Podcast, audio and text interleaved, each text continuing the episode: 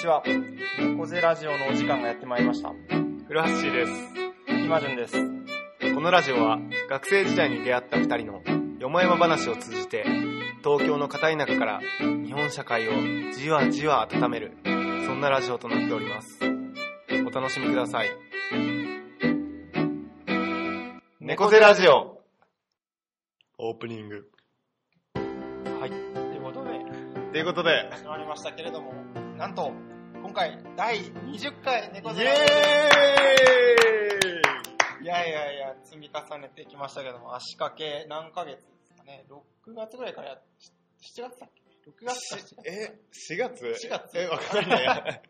かんないけど、まあ結構やったって結いうの構ね、半年以上重ねてきて、第20回を、そうで、紆余曲折あありながらも。ありながらもう迎えましたけれども。ん。20回は多いな。結構ね、あなんか20回っても20回って結構だよね。うん。20? 回、 こう約1時間ね、収録してきたってことだから。うねん。。20時間。いい今順と。おうおうこのラジオの前で。おうおうね。おうおうおいや、素晴らしういいねや、。すごいですね。いや、今ちょうどこのラジオ始まるは前いにはねい、そうそうそう。喋ってたんですけそうそどう、そう。なんかあの、このラジオが何がいいかって、うんまあ僕らにとってね、うん何がいいかって。そうです、あくまでリね。スナーにとってじゃなくてね。 そうですよ。なんかこの音声がね、もうウェブが存在する限り残り続けるっていうのがね、そうそうそう。すい。ごいなって思って。そうです。っていうのもやっぱり将来もう10年後20年後30年後にこれを聞き返して、うんまあ、自分は青かったなとうんか、うんまあ、例えばしょあ自分あの時勢いあったなとか、ね、そうそう。いい若こと気の言ってんじ至ゃんりだけど、よかったな、みたいなね。そうそうそそういうのを振り返れるっていう意味でしかも音声を通じてねうそうそう。なんか写真とか、うんそういうのを通じて振り返るとかあとあの旧友と昔話をするとかそういうのはあるかもしれないけど、生の声でね確かに。肉声ってすごいね、そこまいで。やすごいようんうん情報としてはもう情報としてはも素晴らしう、いね、文字より全然しかも映像、まあ映像プラス、だからテレビっていうのが一番、なんていうんだろう、現実に近い情報量だけど、うんでも逆にね、音声だけっていうの、想像力がまたかき立てられるっていう部分そうだもあるしね。そこがいいよね。なやっぱり耳にしゅ、なんかやっぱ視覚に俺ら結構普段頼って生きてるからさ、うん、そうね、9割ぐらい。そうそう。でも耳だけの情報ってな、なんなんだろう。なんか、そこから得られるなんかまたいろいろなものもあると思うんだけど。そうしかもさっきそのフラッシュが過去のラジオのこと言ってたけどさっき言ってたのあの、ね、過去のものを切り取って音声をでさらにそれを今のあのラジオに載せてこう過去との、ね、対話じゃないけどこんなこと言っててああこういうこと言ってたんですねみたいなだからイメージで言うと、うんあの、レポートでうん、ちょっとい、なんか引用するみたい な。引用して、それに、それを、なんか、組み入れながはいら、はいはいその時の俺が何かを喋る。話すうん俺らがね。なんちゃらかんちゃら古橋かっこ2013みたいなそう そう。なんか俺ら昔こんなこと言ってるけどさ、うんうんうんみたいな。うんやっぱ、あ、甘かったな、甘かったなみたい なそういう話になるのや か、るのかいやこれ実際やってんじゃんみたういな、ん、それ話だか、変わってねえな、俺らみたいになる のか、うんうんまあわかんないけど、そんなラジオあったら聞いてみたいって思わないですか リスナーの皆さん。いやいや、本当ですよ。 いや、で、これでも単純に自分が別に猫背ラジオとかどうとか関係なくて、そんなラジオあったら結構興味ある。あ、確かにねう。んで、また20年経って、うんうん。死ぬ前にまた聞いてみるとなんか こ。なんかさっき話したのが、声もちょっとずつ変わってくとそ思ううそうそうそう。なんか20代の俺らの声そう今の声ともうちょっねあとトーンね、調子も変わってくるだろう。多分これからうん楽しいこと辛いことたくさん経験 して深みのある声になったりとか確かにね、その男の顔と声は、り男の履歴書って言いますからねああそう出ちゃいますかね出ちゃいますからね。しかも酒焼けするかもしれ ないしわかんないけどやめてくださいいやいやいや そう、でもやっぱね、なんか20回、まだまだ20回で半年ぐらいですけど、なんか以前あの音楽家の人の話題をちょっと話してさ、その20何年間やっぱその人ずっと楽器をやってきて、それを突き詰めてるっていうのはもうう、んほんとすごいことだなと思ったけど、うまあなんかまだまだラジオ若いですけど、まあ20回やってきて、やっぱ結構続けることに対して、やっぱなんか改めてね、すごいなって。そうだね、うんうんラジオでなんか音楽家はさ、うん多分自分のうん音楽の世界観を表現するためにさ、うやっぱ二十何年も極めるわけうんや、うんラジオのパーソナリティを極めるところって何なんだろう 確かに。なんなだんだ極めるパーソナリティをきら極めるよりより出ていくように個性が 出てる個な性んなんだろなうんなんでだも例えばそのさ、なんかラジオの地方、まあ地方じゃない、全然関係ない。あのラジオディスクジョッキーとか、モデレーターとかの人だと、よりこう、うまくいろんなものを紹介するとか、うん、うん、そうだだねよね。で、よりリスナーの人を増やすとか、そういうことだよね。うんじゃあ、猫背ラジオのパーソナリティはどうなのか。どうなのかってリスナーを増やすことに主眼を置くのか。置いてないしね置いてないいやそもそも置きたいんですよ置きたいんですよもちろん置きたいん もですちよろん、でも、なかなかそうもいかない。なかなかあでもはい。最近僕らデビューがあ、決まっそうその報告はあそうですねそうですよ。あの、実は今、裏でこそこそ企画が2つ進んでいましてうん、あ、進んでますまだね、1個目は、1個目はもう正式に決定して、2個目がちょっとまだオファーをもらったっていうとこあろじゃあまだ言わわない方がいいか2個そう目ね、は2個目はね。あじゃ あそういう秘密裏的な感じ1個目はどうしますか1個目は言っちゃいきますかかはい。まあでもこれこれから何回後になるのかなそうね、だから、あと、まあ2回あ、かでも1回か2回しかもあう収録しないじゃわ。うあんこの収録の2回あとか、後の回でおそらく2回後。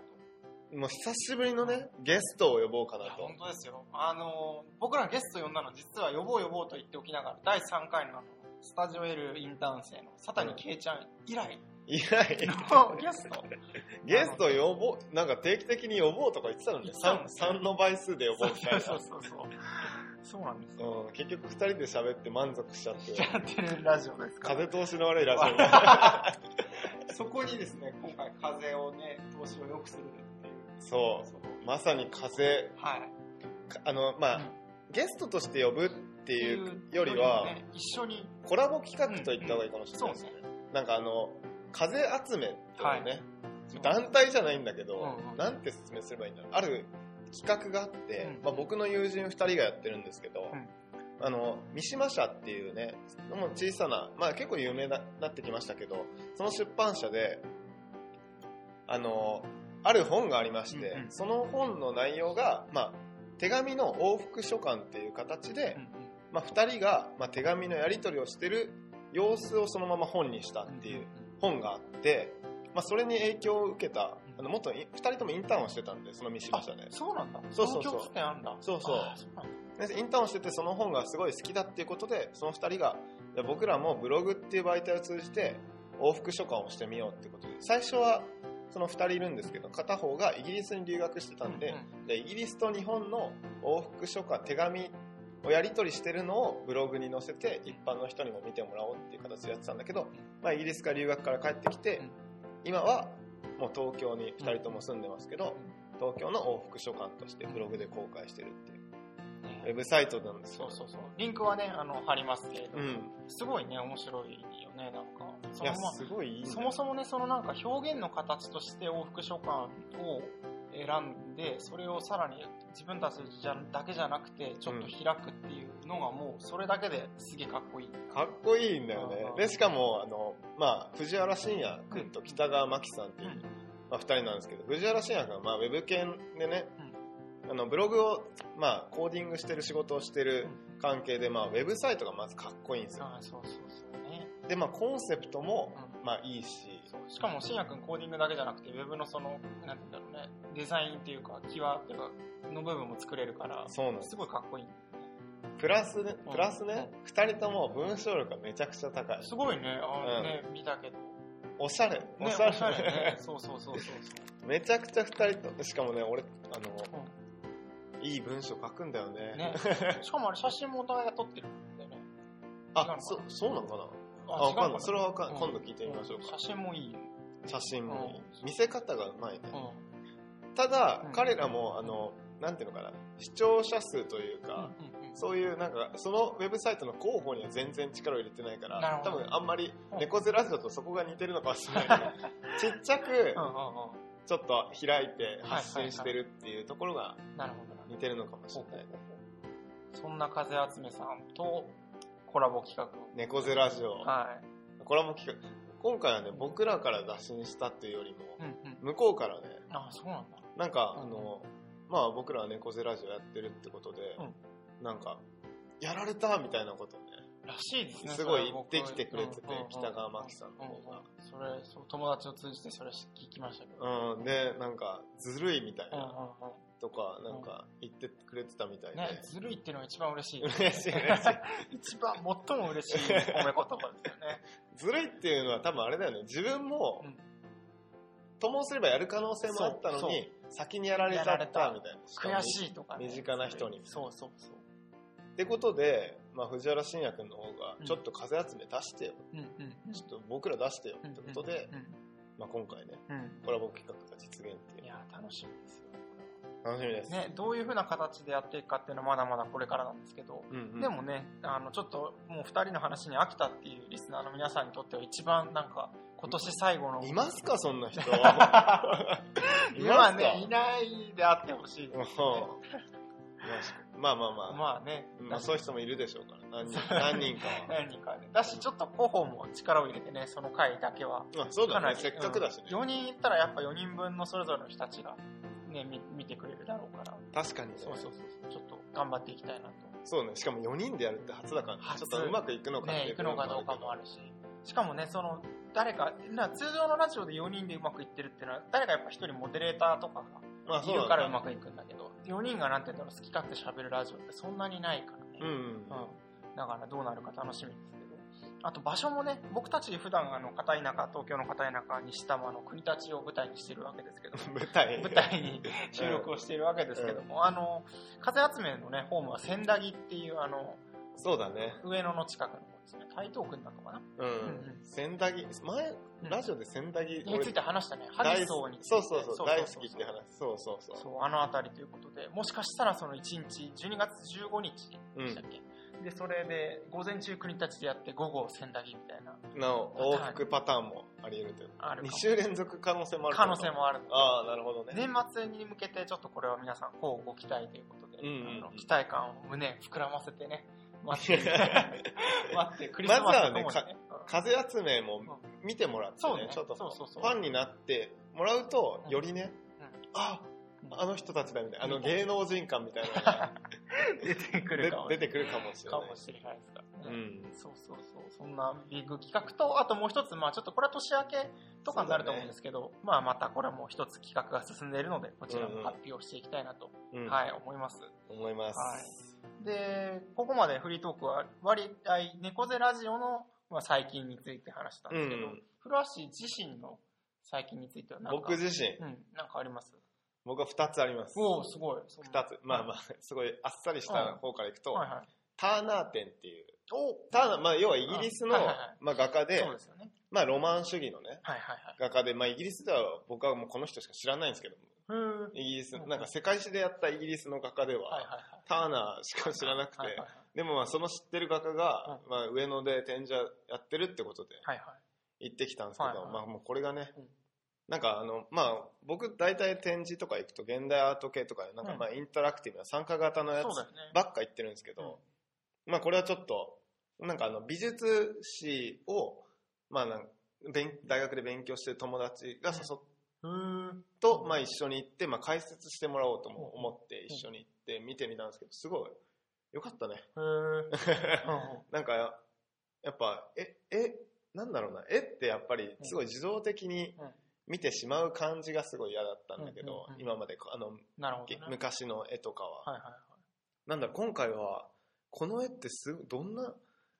気持ちでとかどんな場所で描いたんだろうってなんか俺の方から結構主体的に絵を見れたというかうんうんそういう雰囲気にさせてくれた絵だったのがすごい良かった。えー、タワーナーっていうと、割合どんな絵が多いんでしたっけ自あ然な風そう多いんだっけ風景画でもうんすごい人うん、有名な。有名な人で。タッチが独特な人そうでもない。あ、独特っていうのかなわかんないわ。でも、うん、なんかね、人をはっきりと描くうーん絵もあれば、すごい抽象画みたいなのもあるし、結構まあ幅広かったうね。んうん上野の美術館ですか、うん。うんうんうん。都美術館か飛び美術あはいはい館。はいで、その当時は、はいあの、まあ、なんかちょうど、お金持ちの間でう、んなんか旅行とかが流行ったんだよね。うんうんうんなんか、なんだっけ、船とか、なんか蒸気船ができたんだ、その頃に。うんうんうんで、船で、まあ、海イギリスから、うんまあ、イタリアとか、まあ、各ヨーロッパに、うんあの、富裕層が船でね、旅をして、旅をするっていうのが流行ったんだけど、ターナーはやっぱり各旅行地でさ、うんどんな場所だったか見たいわけじゃん、イギリスに住んでる人たちは。うんっていうことで風景画をさうんうんの需要がめちゃくちゃあったわけよへーだから行く場所行く場所でうんもう何百枚何千枚何万枚とうんうん風景画を描き続けてみたいうんうんうんなでそれですごい人気が出てきてみたいへーなまあごめん人気が出てきては嘘だうん人気はもうもともとあったんだけどほうほうほうそれでまあ地位を確固たるものにしたというかへえそんなターナーさんのそうまあまあそのごめんこれあっさり言うつもりだったんだけどあ前いやい話やいしやた全然そっか美術館ももう最近行ってないからうんうんみたいですね、うんそれとあの、はいあのもう一個お金の話になっちゃうんですけど、はいはいはいあの、まあ、ニーサっていうのをなんか最近 CM とかでよくやってるんだけど、なんか今あの東日本大震災以降、うんなんかあの株とか投資信託でうん出た利益うんに対してもともとは20%税金がかかったのが10%になってたの、なんかへー震災以降なんだ震災以降、うんででもけあのそれが2013年の12月末で終わるって2014年からはまた20%に戻るんだねってことで、うん今までなんか10杯下がったことで活発にお金の流れがうん市場に出回ってたのに、うんなんかまたなんていうの出回らなくなっちゃうんじゃないかっていうのを、うんうんなんかまああの政府は危惧して、うん今回なんか、多分なんかそういう証券会社とかなんかまあ掛け合った法法律を定めたんだっけちょっとあ法律を定めたほんうだ、ほうほでその税金うをん100万円以下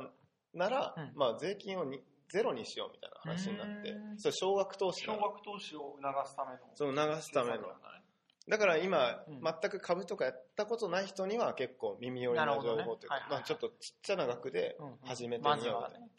ていう感じで2014年1月に照準を合わせて今証券会社がうん新しい層の獲得に今躍起になってるあそうなんだ時期なんだけど、うん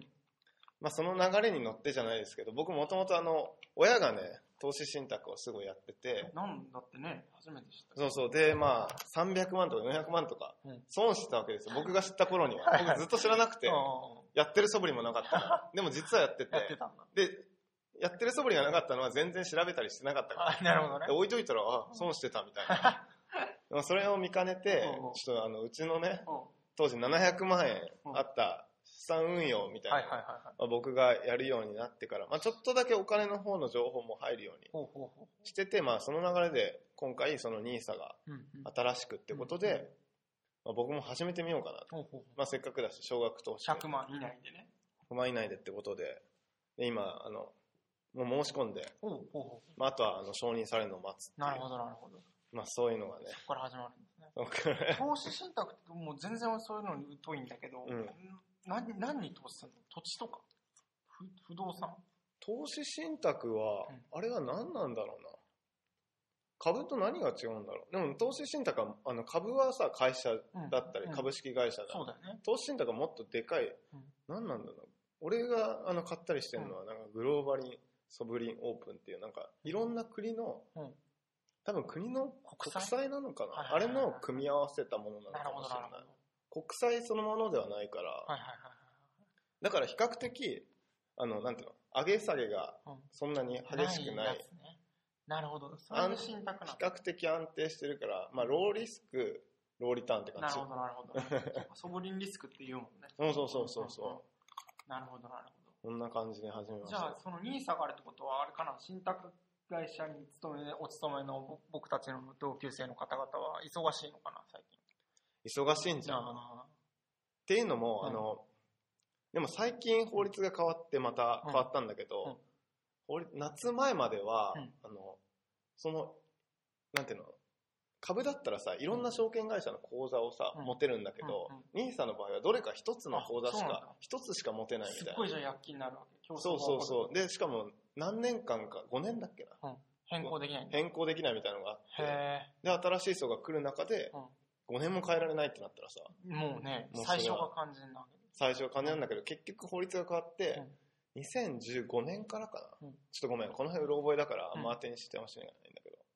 から、まあ、いろいろ複数の口座を持てるみたいな。だからうん2014年の間は1つしか持てなないけるほど、ど、なるほど。 15年からは複数みまたいあなでも。どっちにしろ、あれだろうね、なんか、ナンバーポータビリティ制みたいなこと起こるのかな、なんか、客のひ、客引き合戦みたいな、この口座だとなんかつきますみたあ、いな。今だからその合戦がすごいよ。あああああ手数料があああ他社より安いとあはいか、はいはいはい。あとキャンペーンで2000円プレゼンはいはいはい。ト。2000円かよイニみシたャいな。ルで2000円。すごい小さいけ ど。まあでも少額投資だからね。うんうんうん。なるほどね。まあでも政府的、アベノミクス的にはさ、うんうんやっぱりそれで今まで富裕層がとかさ、うんまあ富裕層じゃなくても、うんあの貯金しまくってた人たちはいがさ、はまあ市場に流しいはい。て、うんうんでまあ経済が活発化されなるほてど、なるほど。まあ会社の利益が増えて、でまあより賃金を払えるようになってみたいな、ななんかその好循環を狙ってるんだと思うんだけど、それだけ聞くとね、すごいリーズナブルな気はするけどね。まあねう、んこれがうまくいくかはわかん ないんだけ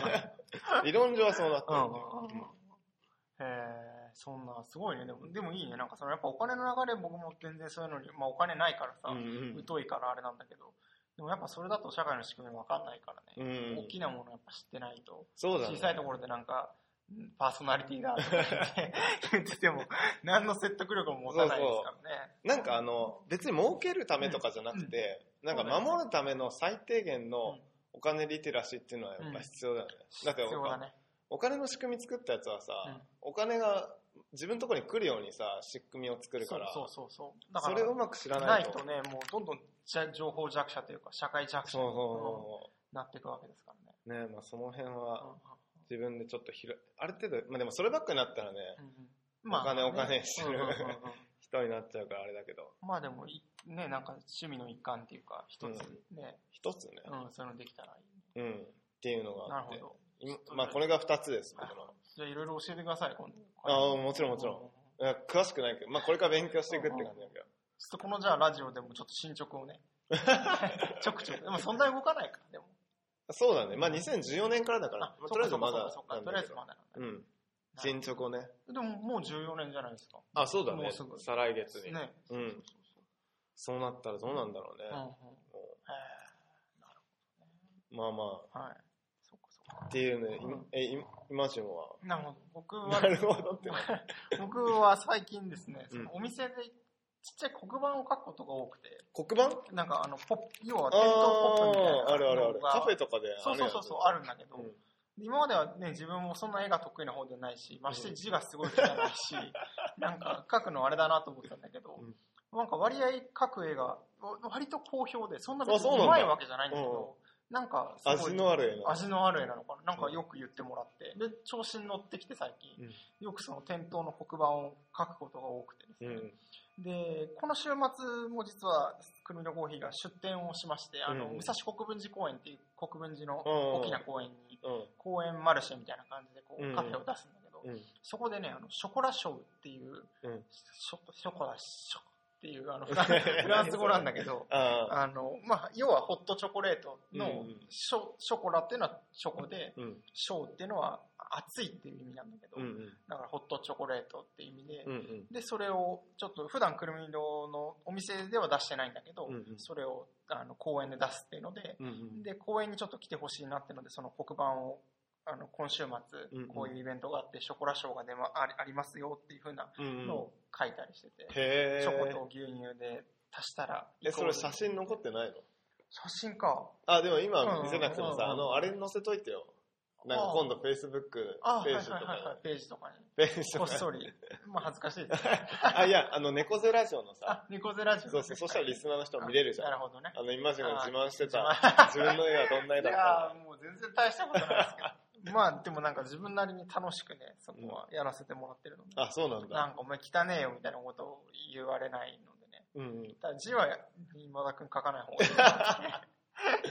言われるけど。まあ、今順はね、あの、前、今順の実家に俺と一緒に帰った時さうんうん、キュウリのデッサンをあ、、はいはいはい。見事なキュウリのデッ サンを書き上げたからね。きゅうりの。あれ、ずっと僕の家にはあの飾ってたんですけど、うんあの、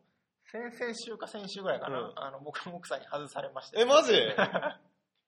あれなんかもう。え、なんで冬だから寒々しいっていうふうに言われまして、あの、お蔵入りしまし厳しい な。あれ、いいた。味出してたのに、そうあなのんだ部け屋どの。ね。ちょっと終わっちゃいました。あ終わっちゃったんだキュウリ時代 が。またなんで冬にちょっとなんかかけた。ねいいですけど。はい。 え今じゃ最近他なんかなかった他はね、最近は、そうね、あ、あれだね。だから3日前ぐらいに、あの、韓国のソンミサンマウルっていうコミュニティがあって、うん。で、それの、えっと僕のだからあの会社のオーナーの影山さんがうん視察に行ってまちづくりですごい盛んな地区なので、うんうんうん視察に今年の5月ぐらいだったかな、うんうんに行ってで十何人かで行ってきたんだけど、うんそれの報告会をやるっていうイベントそんな大勢で行ったのそうそうそうなんかね福岡の NPO の人たちと中心に行ってあ、そうなんだ。そうそうそう行ったんだけどいや、まあこのイベントね、俺もそうそうい誘ってて誘ってもらってて、で、Facebook 上でさ、うおん誘い来たからそう参加って押したわけですそうよ。そうそうそうそうそしたらね、場所を間違えるっていう失態を犯しそうですよてね、結局行けないいけないっていうねそう神保町だったんですけど黒足はくるみのコーヒーの西国分寺にね西国分寺に。そうあの影山さんも残念にしてたよなんか古橋に会えると思ってたあ、 本当にそうそうそう言ってくれてたよいやそうそう嬉しいね、それは。そうそうなんか麻婆を最初古橋と勘違 いしてたよねそうそうそうそうなんかあ、そうなんそうだ。そうなんか古橋に挨拶できなかったわって言っ たら「あああれ違うんですよ」とか言ってそうそうそうそう言っててあ、そうななんんでだす。けどそううんソンビサンマウルっていう、まあ、コミュニティがありましてうん。まあだからなんかそのあれなんだよね結構街づくりとかの事例で出てく知ってる人は知ってるけど知らない人は全然知らないような事例で、うん。俺も知らなかったね、全然あ本当うん。自分もその話を聞くまでは知らなくて麻婆はね聞いたことあったみたいなあ、そうなんだ。へえ。どっちかというと文脈的にはそのなんか共同だからなんていうんだろう共同出資とか、うん。まあ、ワーカーズコレクティブって言われる働き方の形態だったりうん政教とかそういうのが割と盛んだから生協政教の共同組合生ああ活共共同同組組合合みたいな方式の共同出資のなんていうんだろう株式会社とは違った、うんあの組織運営とかを、うんこう NPO とかで日本でやってる人のうん周りの人は知ってるっていう感じかな。うんうんうんだから、なんて言うんだろう、そのコミュニティデザインとか、うんうん。なんて言うんだろう、コミュニティの事例としてはそんなに扱われてないんだけど、うん実際見てみると、結構今の日本のコミュニティとかを考える上でも、なんかいっぱい学びがあるっていうような、うんうんうんところで、俺もまあ簡単にネット上で調べたぐらいなんだけどさ、うんうんいついなんかすごい盛り上がってるんでしょだっていもう今現在進今行形現で在進行形でね、なんかでもなんかめちゃくちゃ盛り上がってるわけでもね、実はなさそうで。あそうなんだというのもなんか、まあそもそもその概要から言うと、うんソンミサンマールっていうのはソウル市の中のうんマッポ区っていううん区の中の一部らしくて、うんただそれは行政区ではないので、うん例えば国立って言ったら国立市がそうだ,、だけど、うん別にソンミサンマウル市とかがあるわけではなくて、あなんかこの前のあれに似てるね藤野だっけあ、そうなんですよ。いいところだね。そうそうそうそう。そうなんですよそうなんですか ごめんごめんで、うんそう、なんか、孫美山っていう山、山っていう山なんだけど、うんうん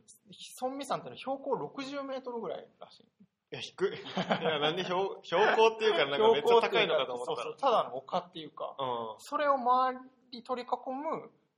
なんて言うんだろう、区域のことらしくてうん、あそうなんだマウルっていうのは村のことらしいの、うん韓国語で。うんでその辺を言うらしいんだけど、例えば、ソウル市内でタクシーのうんちゃんを捕まえて、ソンミサンマウルに行ってくれって言ったら分かんないんだって。あそうなんだうんででなんかその彼らがいる人たちが呼んでるコミュニティの中ソンミサンマウルっていうだけで意外に韓国とかでも知られてないっていうのがそもそもあるらしういんうんだから盛り上がってるかって言われると一部では盛り上がってるけどなるほどね対外的にはそんなに盛り上がってないって言うんだけあどーただ今のソウル市長のうん名前がパク・ウォンスンさんっていう人らしいんだうんけうどんその人がもともと弁護士とかこう企業を自分がリサイクルショップとかの経営に携わってたりしたうんうんもともと民間での人でうんうんその人が、まあ、市長になって、うんなった時に、まあ、事例として、ソンミサンマールがすごい盛り上がって、もともとそのパク・ホンスンさんも関わりがあったみたいです、すごうんうく。んで、ソウル市内に今からこう、ソンミサンマールみたいな事例をたくさん作っていくことが、これからのソウルにとっていいんじゃないかっていうのを提言しうんて、実際そのスケールアウトをするような、なんか、支援センター、ソンミサンマールの、うんそのモデルケースを他にもこう作ろうっていうのは支援センターを作ったりして、うんうんそこでソウルの人たちが、え、ソンミサンマールって何なんだっていうので知ったっていうあのそうながんだ盛り上がりの発端らしい。あなるほどねそれまでは本当に知られてなかったみたうんういね。んうんうんあじゃあもう本当に、うんもうなんていうの、うん国立で言ったらブロックっていう、ねうんまあ わかんないか 街づくりサはいはいーはいサークルまあお店経営サークルっていううんあるけど、まあ、そこでうんうん関わってた人が、なんか例えば国立市長にな市っにてなって、あの取り組みを街中でそうもそうそうそうみたいな感じで、みんなが中それ何なんだよみたいなことを言なって、るほどね広がってきたところらしくて。なるほどだから、スタートも面白くて、スタートは1994年ぐらいなんだけど、あの、25組ぐらいのうん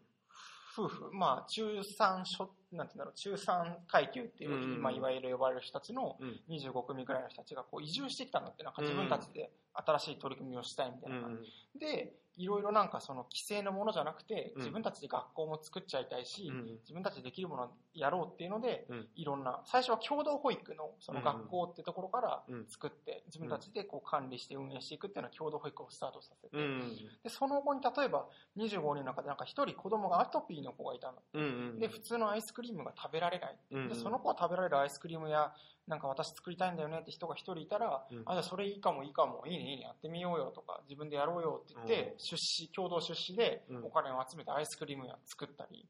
じゃあレストランもこの町に欲しいねっていうふうに言って、なんか、そうみさん回る今のところ、そんなレストランないから、うんちょっと自分たちでやろうよっていうふうに言って、じゃあ私がやりますって手を挙げて、うんそれに出資したりして、そのうん共同出資って言われる形で、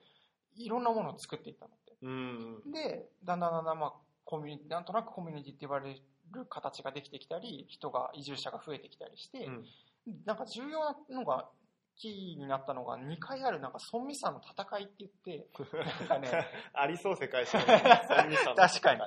なんか開発ダムとかな、なんかその埋め立てみたいなのをしようとする政府の圧力にうん戦うためにこう、一致団結して戦ったことで、そこでコミュニティが結構こう凝縮されてぐっと強まって、うんうんまた、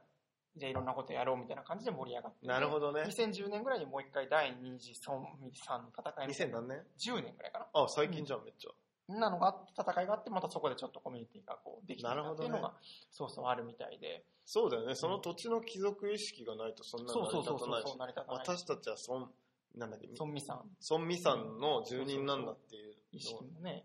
がそこで多分培われたのかなそうね、そうそうそう。だってそこは大きいね、やっぱ俺的な感覚からしたらもうなんかちょっと離れすぎててよくわかんないっていうのはさ、 うんうん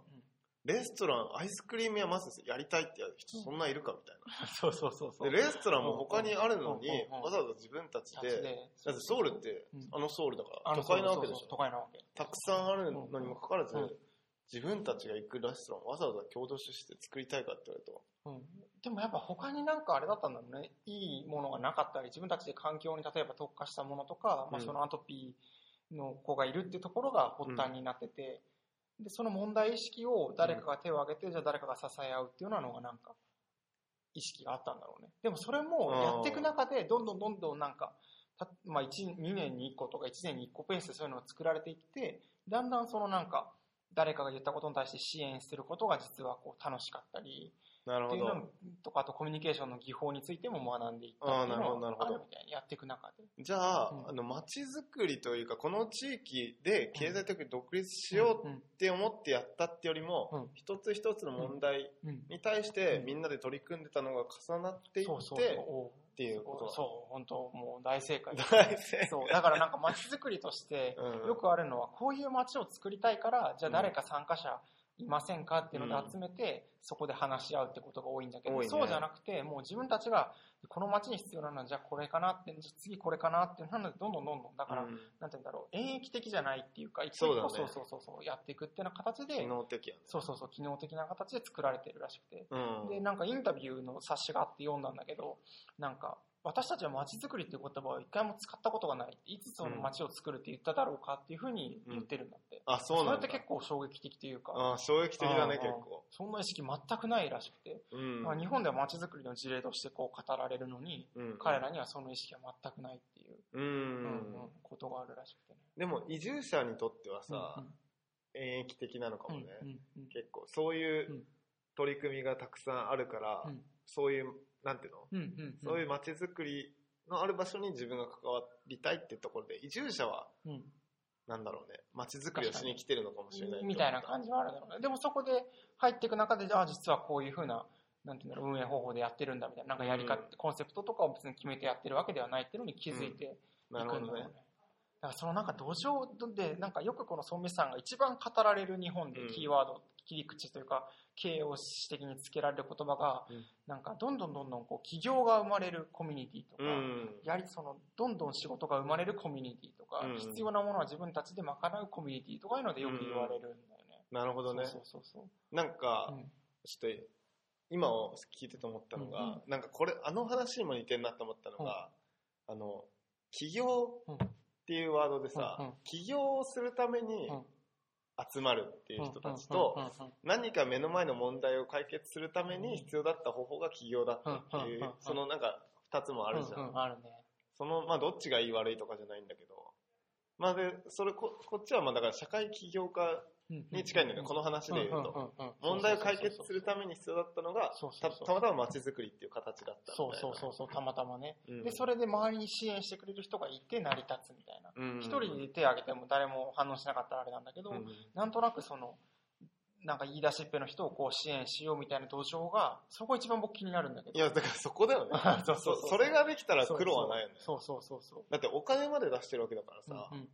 やっぱお金を出すってやっぱ損したくないっていううん人間の心理が心理があるからねある中でで、もそうだよね損したいとかいうのはあんまないんだろう自分たちで作っていくっていうような意識なんだろうねでそれで誰かが代わりにまあやるようなうんじゃあそこに対して私は、で、お金を出すだけじゃなくて、自分たちもそのなんだ、運営とか組織運営に関わってるんだって。うんだから例えば、昼間はこう、あの子供の子育てとかをしながら、ちょっと空いた時間に事務作業ならしますよっていうような奥さんだったり、なんかまあウェブなら僕作れますよっていうような男の人だったりっていうのが合わさってうんなるいほどねるらしいね。なんか割合会社勤めの人よりも自分で時間をコントロールできる経営者とか、うんそういう一人でフリーランスでやってる人がやっぱ割合的には多いらしあい。だか多いんだらそれは藤野とも結構共通していて。なるほどねで、今その総務さん周りの地区自体は1200人ぐらいもういるんだって。規模と結して構は狭いのかな結構狭いみたいな。狭いとこにに1200 1200人ぐらいいて。うんでも不動産とかも全部今埋まっててもうんう、もう賃貸住宅があんまないみたいな。だから人気っていう。うんうんう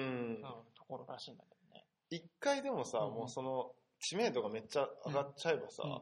もうここっちのもんじゃないだってけこっちのもんっていうか住んでる人たちはさうん。だってもうそういう協力してうん何かみんなで作っていきたいって人が来てくれるわけだからさ、うんうんうんそうなんだよね。もう土壌、なんていうのもともとそういう土壌もあったし、うんうんそういういい土が外から入ってきて、また、うんうんどんどんそういうプロジェクト耕さが、れていって。うん、加速してくん、してってんだろうね、今ね。だろうね。でもなんか不動産の問題については、不動産が高くなりすぎてしまって、ああ、なるほど、払えねな。くて出ていっちゃうってケースもあるらしい。ああ、なるほど、うんその土地の不動産は、そうそうそうそそのう。人たちが持ってるわけじゃないもんねそうそうそうそうそうそう。らしいよね、ああ、悲しいお金、お金の。あと、そのね、なんか移住者の人ともともその、だから地主層の人たちも人は全然やっぱ違うわけで、そこのなんか理解し得ないところとかもあるみたいね。いや、あれだろううんね。でそれ面白いのはそのあの総務さんのグループの人たちグループっていうかその人たちはなんかニックネームでこう呼び合うみたいなあ日頃ーうんでなんか「早いスーザン」みたいな感じであ、韓国人なのにね。そうそうそんでなんか外から見てるとなんかお前パクだろ。そうそうそうそう感じのことはあるみたいねう。そうそうそうそうそうんな なるほどねそう。そうそうそうああ、なんかそういう感じなんだ。そういう感じらしい呼び、あだ名なんだ。あだ名で呼び合ってなんかやたら親しいみたいな感じらしいあーなんなかん外かから見るとちょっとなんかふ最初はやっぱり抵抗があるみたいなあーでも徐々になんかその、例えば、劇場とかをすごいここは取り組んでやってて、市民劇団みたいな、飲んだくれの親父とか、いろんな子供たちが一緒になってやるって劇団があるらしいんだけどうん、その劇団を通じて、その、もともといた人たちともこう交流の場がちょっとずつ出来上がってるみたいうーな。うんん。そうそう。俺が今気になるのはさ、上下関係とかどうしてんだろう。その、あま、なんかほとんどないらしい。あ、ないそのの中えで。敬語はどうなんだろう。あ韓韓国国人っね、てさ確かに。すごい。絶対敬語使うからうんさ、確かに。どんなに友達同士でも。使うもんね。でもそこあは、そどうなんだろのうニックネームで呼んでるってことはさって、ことは、タメ語なんかななどるほうどなんだろう。ちょっとそこ気になるね。気になるね。なんかそのニックネームで呼び合うっていうので、うんやっぱピースボートをちょっと思い出したけど、あはいはいはいはいピースボートもさ、そうか。あもれう10代から60、70代の人まで乗ってるけど、みんなね、ニックネームで呼びケ合ンう。ちゃんみたいな。そうそうそう60歳ぐらいの人が。そうそう。まあ、それがね、うんあまあ、新しい、じゃうあん新しうんい、そういう、普段の社会的な肩書きを超えてつながる人とのつながりっていうのはやっぱりさ、そうそうそうそう。熱、熱があるというか、なんかば、なんだろうね、団結感が増すというか、はあるもんね。まあ、ただそれに入ってない人から見るそうそうそう。と、見ると、ちょっとどうなのか。そこが K が閉じてるのか閉じてないのかっていすうごのいは。閉じてるようには見えちゃう,、見えちゃうけどねあまりに自分の世界と違うから。うんうん。まあそこは外に合わせる必要はないんだけどね。まあね、そうね。そうそうそう。そんなこと。で、なんか話せば、ほんとキリがないんだけど、うん一個だけじゃあ話題を挙げるとするとうん、その組織のあり方がやっぱり、まあ、最近組織づいてるね、ゴゼラジオです けど。組織論組づいて織る。づいてるな。組織論づいてるマジでここ3回連続。やばいですけどね。うんそう、なんかその、さっきのまあ成り立ちからも分かるように、なんちゃら委員会みたいな強固なストラクチャーを持ってないんだよね、街づくりに対してこう、ななんちゃらかみたいな。ら、うん、じゃなくて、プロジェクトベースでやりたいっていう人が、うどんんどんどんどん関わっていくっていうものらしくて、うん、で、それの良さもすごいやっぱりあるなと思って、なんか、動きがやっぱ早いし、うん一人一人がこう、誰かが手を挙げたことに対して、誰かが、まあ、共感型のコミュニティっていうか、うんいいねって言った人たちが出資して運営とかをして、うんなり、出来上がっていくってことはあるんだけど、うんその一方でなんか、その、それぞれのプロジェクトでの盛り上がりはあるんだけど、うん全体を俯瞰したときに、なんかこう、ちょっとまとまりがないというか、うん村民さんをみんな愛してるというよりも、それぞれのプロジェクトでこうやってるというか、なんか、ことがやっぱあるみたいで、例えばその一つの表れとして、なんかその村民さんの街がそんなに綺麗じゃないみたいね。あそうなんだだからなんかそれぞれの場所の、例えば劇場は劇場で綺麗にするけども、うん街全体としてどういうふうな取り組みでやっていこうとかいうのはあんまりなくて、うん、まあでもそれよく考えてみればね、東京オリンピックの時にこう街をハード的に設備しましょうっていうそのハード重視の場合は、うん、なんかその設備的には綺麗になるけど、うんソフト面でどうなのかっていう問題はあるけど、こっちの村民さんの問題はソフトの一個一個の取り組みとかは盛んだけども、なんて言うんだろうね、まあそうハードソフトっていう分け方も良くないけど、うん、まあ、部分が全体化っていうわけだったかな、うんうんなんか全体としての意識っていうのはあんまりないみたいで、うっん、ていうのもまあどこまでが村民参加っていうのはもともと決まってないうん、なんか想像の共同体的な広がり方だから、うん、まあそれは必然的なんだけど、うん、それが果たしてなんかいい悪い良し悪しあるんだけど、うん、なんかどうなんかどっちか、まあ、お互いのメリットを生かしつつうまくできないのかなっていうのはね。なんかでも、あのもともとはさ、うん小さな問題を解決するためにさ、うんそれあのなんていうのなんかプロジェクト型で活動してきたのが重なって、うん村民さんという街がうんうんできたんだったら、うんその街が汚れていくのに、誰か問題意識を持ったらまたそこでプロジェクトができてそうね、そうね。で確かなにん。かそうな、面白いね。その人終わる気もするけど、うん確かにね。うん、やっぱなんかまとま全体としてまとめようっていう働きうんうん、がもし必要だって思う人がいたならいたそらこからまた始まるだろうし確かに。今必要ないんだろうからまとまってないんだろうね。そうそう必要ないんじゃないうんうんそこに住んでるな人るほどたちなにるほとど。ってこっちからするとちょっとそれ気になるとこだけど、うんうんうんううんんうんそうそう彼らは特に。そうだね俺らやっぱ街づくり的視点でやっぱみ見ちゃう全体としてどうなんだろううんっうんてうん見うんるからまあそこの人が困ってないなら別にねそうだよね、別に。 いいわけ下だよごっちゃ下ないごっちゃないわけだよね。確かに。ああ、そうね。言われうん今言われてハッとした。確かに。うそうだね。誰かだからそういう街づくり、なんかゴミ拾おうよっていう人がいたら始まるんだろうね。それはそれうでんそうだねだから別にそこに美意識、なんかね、まあなんか、その会場でも上がってたんだけど、韓国の人たちの、まあ、ソウルって街はあんま綺麗じゃないみたいで、あそうなんだもともとソンビさんがどうとかいうんじゃなくて、そのうん韓国人の人と日本人の感覚がやっぱ違うんじゃないかっていうことも言ってた人もいて、うんそうそうそうそう。あとは前回のさ、うんあの適正人数の話で言ったら、はいはいはいそこが気になるけどねなんかやっぱり、うんうんうんやっぱりそういうプロジェクト型でうんまとまっていくためのうん適正規模っていうのは多分あるはずだから。なんかね、それぞれでもそれ、僕もその発想の一つに前回のあったんだけど、うんそれもでもね、やっぱ20人とか30人ぐらいのプロジェクトらしい。あ、じゃなくて、あの、うんその村民さんの地域あの。全体か。そう、全体のはいはいはいは話い。だって今移住者が増えうん続増けてえてきてるからね。うん多分プロジェクトは多分そんうなううんうん感感じじだろうけど。 1200人ぐらいらしいですけどね、現在は。これからどうなるのか結構多いよね。多いね。 1200人って。あ多い。うだからまあ、関わりの濃淡はやっぱあるんだろうけどね。うんそこに住んでるだけの人もいるだろん。やっぱ増えれば増えるほどさ、全体として管理したいって思う人が多分増えうる。増えてくくるよねで。そういった時に全体そとうそ部う分の対立が起こっちゃうとまたあれなんだよね。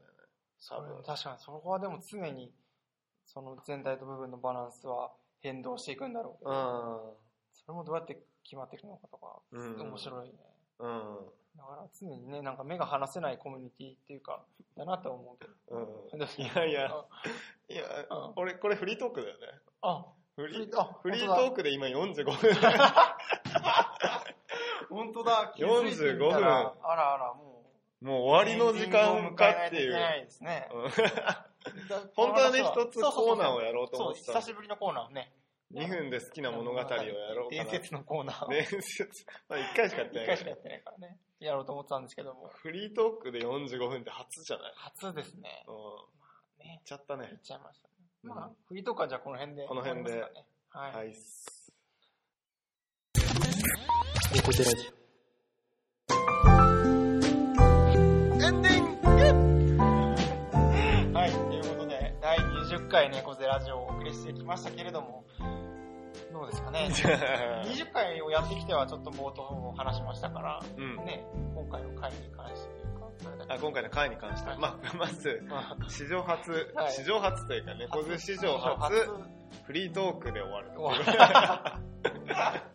今までね、フリートークそ、まあ、ぽいけど、うんテーマトークをして、そうそうそうそう。やってきたっていうのがあったけど、そうねまあ、今回もね、大きく分けると前半のね、そうね。俺の美術展に行った話と、うんまあ、ちょっとお金の話うと、んで、まあ、後半ね、うんああの、今順が最近とソン・ミミササン・ンママウルっていう街の話からね、ちょっと街づくり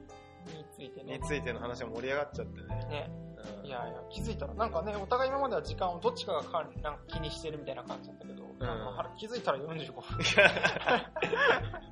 ちょっびっとくりなま展開あ、まあね、うんまあ2分で好きな物語、はい。もしかしたらね、1回しかやってないけど、待ってる人もね、リスナーがいないか。いるかな。 いないか。でもまあ次回あたりやりましょうかね。次回やろうか。そろそろね、あの、ち今ょっと眠ってるコーナーたちもね、そうそうそう。あ、じゃああれですね、次回ちょっと一個、眠ってるコーナーシリーズを年内に最後ちょっとやって、眠ってるコーナーっても今俺ら4つだから、コーナー持ってんの。そうそう、だから、僕らの歌とはい2分で好きな物語。がちょっと眠っちゃって猫背辞書と秘密会議はる。わさ、まあまだやってるや。なんんね、そうね、やってるか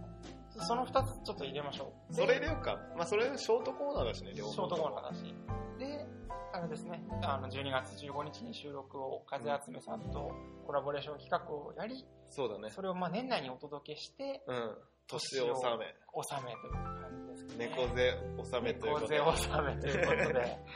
ははい。じねこれからの計画の打ち合わせをね、エンディングでやるっていう。 まあまあね、ちょっとあ、ま期あ。待をね、こあ、そっかそっか。そうそう告知も兼ねう、てんだ告知も兼ねあ、て、なるほどなるほど。そうそそう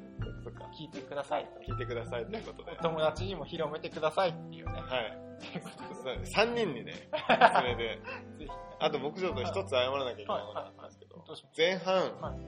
僕あのクッキーを食べながら喋ってたんで、もしかしたら、くちゃくちゃ言ってるかもしれないです。た無意識にね、無意識に目の前クッキーがあるからずっとクッキー食べて、